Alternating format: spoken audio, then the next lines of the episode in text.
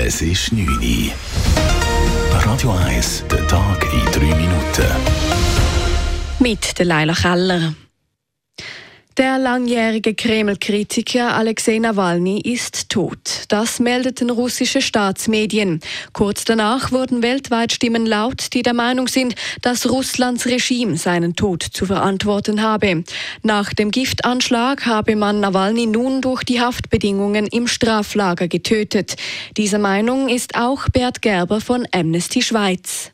Der Alexei Nawalny, der wichtigste, prominenteste Oppositionelle und Gegner von Wladimir Putin, ist getötet worden. Tötet über längere Zeit zuerst versucht zu vergiften, dann eben mit Einzelhaft, mit Strafkoloniebeleid zum Verschwinden gebracht worden über längere Auch noch, zuletzt im Dezember. Man kann schon sagen, der Mensch der ist vom russischen Regime zum Verschwinden gebracht worden und getötet worden. Die russischen Medien berichten, Nawalny habe nach einem Spaziergang im Freien ein Unwohlsein verspürt und habe sofort das Bewusstsein verloren. Der 47-Jährige habe nicht wiederbelebt werden können. Die Todesursache werde aber untersucht, hieß es weiter.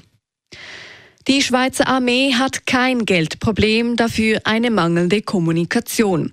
Zu diesem Schluss kommt die Finanzkommission des Nationalrats nach einer Sitzung mit Bundesrätin Viola Amherd und Armeechef Thomas Süßli. Von einem Milliardendefizit zu reden sei ein Fehler gewesen, sagte Kommissionspräsidentin Sarah Wies von der SP. Es gebe kein Finanzloch und auch keinen Liquiditätsengpass.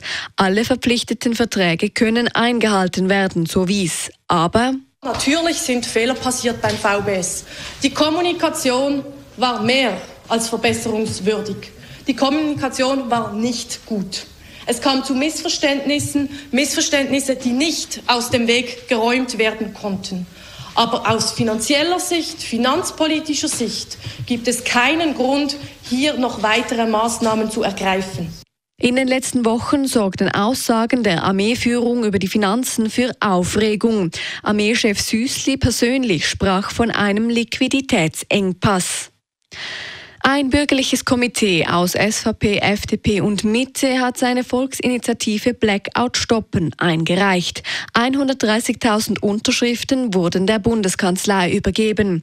Die Initiantinnen und Initianten fordern, dass das Bauverbot für neue Atomkraftwerke aufgehoben wird. Ein solches Verbot hatte das Stimmvolk mit dem Ja zur Energiestrategie beschlossen.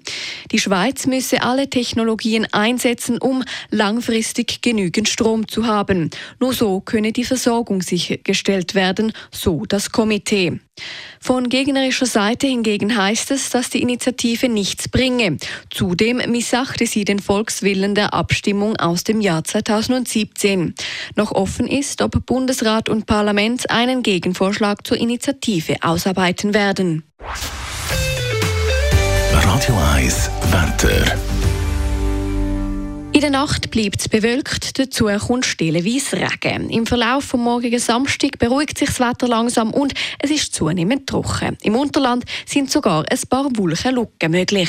Die Temperaturen bewegen sich in der Nacht und morgen Morgen früh zwischen 6 und 8 Grad. Den Tag durch erreichen es dann etwa 11 Grad.